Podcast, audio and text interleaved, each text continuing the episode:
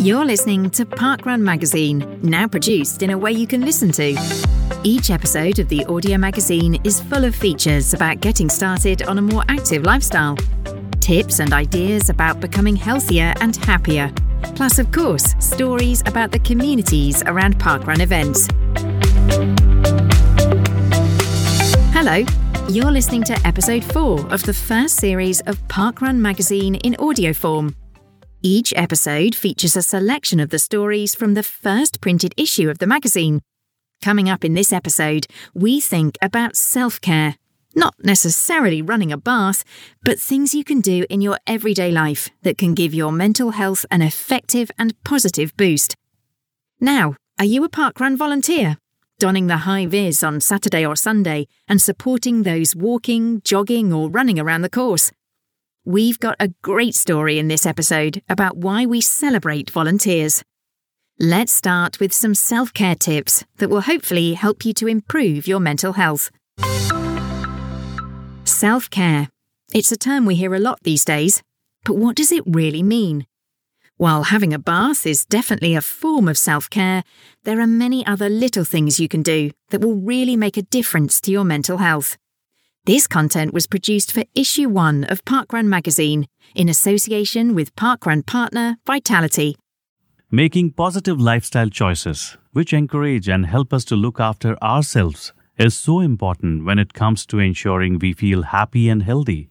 But what exactly is self care?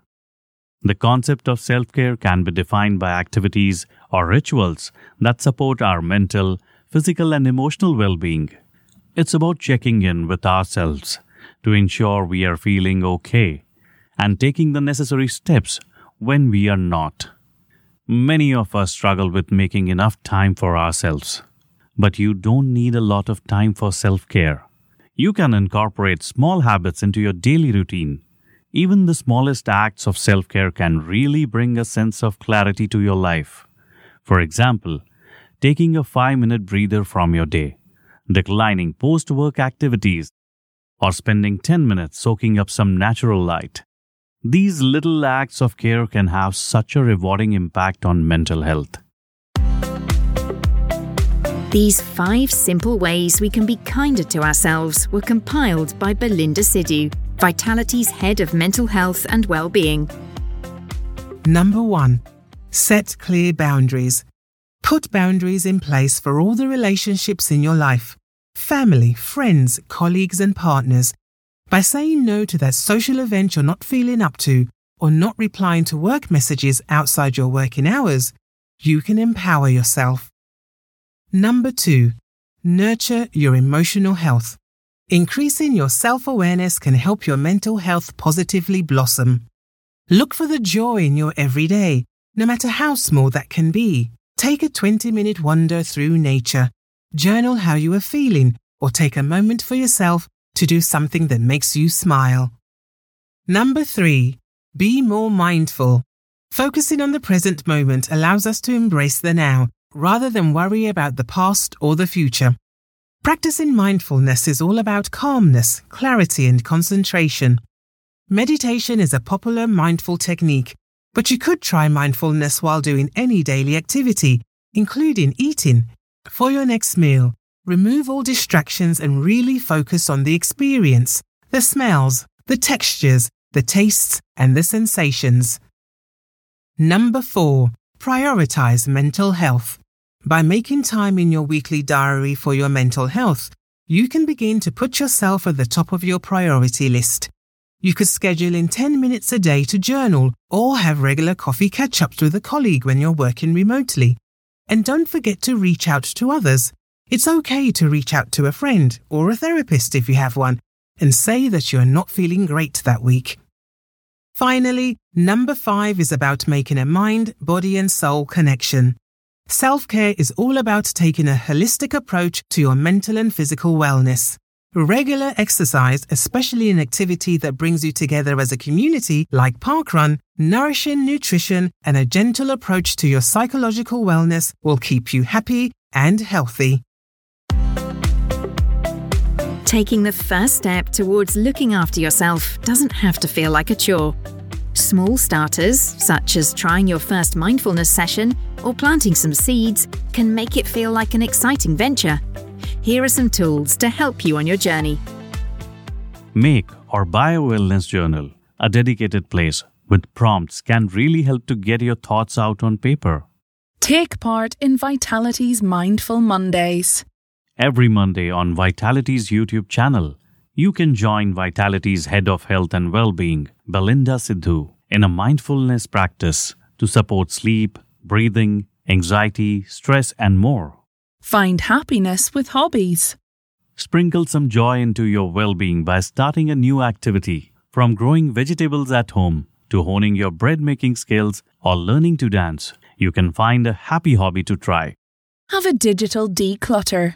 Curate your social media feed and build a digital space that inspires you. Unfollow accounts that don't make you feel amazing and instead replace them with the ones that give you a daily boost. Lord Sebastian Seb Coe is an ambassador for Vitality. How does he look after his mental well-being? Seb Coe is one of the UK's most well-known middle distance runners, having won four Olympic medals, including the 1500 metres gold medal at the 1980 and 1984 Olympic Games. As a former athlete, Seb knows more than anyone just how much physical health goes hand in hand with mental wellness, which is why he still finds the time in his day to prioritise movement. He tells us that exercise, particularly running, has been a crucial element of my day. Even though Seb Coe was known for his speed, he now finds pleasure in taking it steady. He says, I now no longer run at Olympic speeds, but still enjoy a more leisurely pace. And it's on those occasions that I feel my mental and physical well being comes together. He says that not every run needs to be a personal best. Sometimes just getting active can be really beneficial for overall health. Seb Coe encourages everyone to try and keep active to promote better mental health. He says, Everybody, if possible, should try to find space in their day and in whatever way to enjoy not only the benefits of exercise, but in particular, a change of scene. Sometimes our minds can be overwhelmed by unhelpful thoughts, but we can change the impact they have on us. Let's have a think about some of the ways we can address those negative thoughts and turn them to our advantage. Sometimes situations annoy us. Other times they make us feel helpless or upset. But there are ways we can reframe everyday incidents to make them more positive and to help our mental health in the long run. For example, rather than feeling frustrated at train delays, see the extra time as an opportunity to finish a book chapter or to catch up on your favourite TV series on your phone. This can be tricky to do when you're down or feeling anxious, says Belinda Sidhu, Vitality's head of health and well-being. So start training your brain this way when you're in a good headspace. The 4 C's method is a good way to start practicing a mindset shift. With time, you'll unconsciously be able to capture those negative thoughts because you've built the habit to do so. You can try this technique by either closing your eyes and thinking through the points or writing them down to really help to visualize it. C1 is for catch your thoughts. You're thinking, my friend hasn't responded to me. I've done something wrong. C2 is for check your thoughts. Is this a rational thought, or could there be more to it? C3 is for challenge your thoughts. Maybe they're tired or feeling overwhelmed this week and just need some space. C4 is for change your thoughts. Your final thought I wonder if they're feeling okay. Do they need anything? It can feel daunting at times to address mental health and your thinking patterns, but the key to sustainable and healthy change is taking baby steps. Belinda Sidhu says, Starting small with tiny habits and slowly building them up can lead to long lasting change. Have you noticed how, when we discuss participating in parkrun, we talk about walking, jogging, running, and volunteering in the same space? That's because everyone connected with a parkrun event plays a valuable part in making it happen. Without landowners and council's permission, there'd be no parkrun courses. Without legs and feet and wheelchairs and prams making their way around the route, there'd be no point in putting the signs out. And without volunteers, there'd be no one to say go, to offer encouragement, to hand out the finish tokens, to scan barcodes, to make people aware of hazards, or to be the all important tail walkers.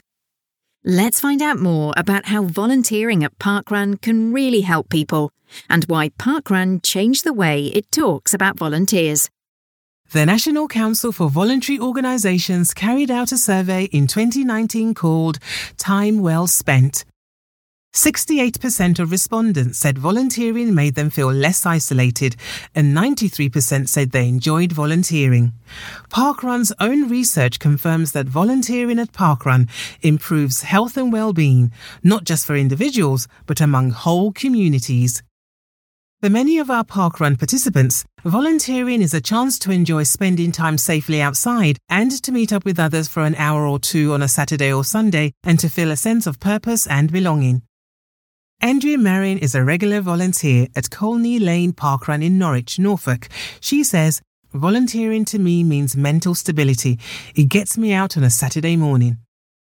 Andrea recently left a difficult domestic situation. She says, My last two years have been a bit more of a struggle than they perhaps could have been. I'm not living where I used to live, so now I see some of my friends at Parkrun. Volunteering is a positive, life changing experience that can combat loneliness and give people a genuine sense of connection to a cause or an organization. However, Parkrun is the first to admit we didn't always see things that way. During Parkrun's early years, we worked on the principle that we would deliver events with the fewest number of volunteers we could get away with and that if everyone connected with the event did their bit and volunteered a few times a year, rosters would be full and everyone else could get on with walking, jogging, and running. But of course, that isn't how volunteering really works, as we at Parkrun now realise. Phrases such as giving something back or stepping up make volunteering sound as if it isn't a rewarding experience. So Parkrun doesn't use those words anymore. Simple as that. Volunteering isn't a sacrifice that enables others to walk, jog, or run. It's a massively positive form of participation. Andrea Marin says, I just really, really enjoy it. I love marshalling at the river path and interacting with everyone. The volunteer roster for an event can never be full. If you wake up on a Saturday or Sunday morning and fancy coming down to join in at Parkrun, there'll always be something you can do. You don't need any prior training or experience, and it doesn't matter whether you've been to a parkrun event before. Someone will show you what to do on the day. So let's keep changing the conversation around volunteering and let's celebrate the whole parkrun community. Did you know? The average parkrun event has 16 volunteers per week. 60,000 people have volunteered at parkrun but not walked, jogged or run. 85,000 under 18 year olds have volunteered at Parkrun. Your barcode is a massive part of your parkrun experience. Every time you walk, jog, or run at an event, you scan your barcode not only to get your result, but to add to your personal parkrun stats. Every time you volunteer, your barcode is registered, so there's a record of that as well. And your parkrun barcode is vital for your safety too. It's how we store information about your emergency contacts if anything were to happen to you. That's why we ask you to carry a physical printed copy of your barcode. If your phone is locked, we may not be able to read a digital version, and time is crucial during a medical emergency. Here are five reasons we love the printed barcode. First is all about safety, wherever you are.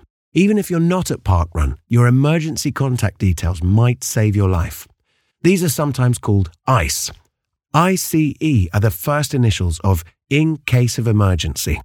Wearing a wristband printed with your barcode and ICE details means that if anything were to happen to you and the emergency services had to be contacted, they would instantly know who to call. Second, your barcode means you're part of the family.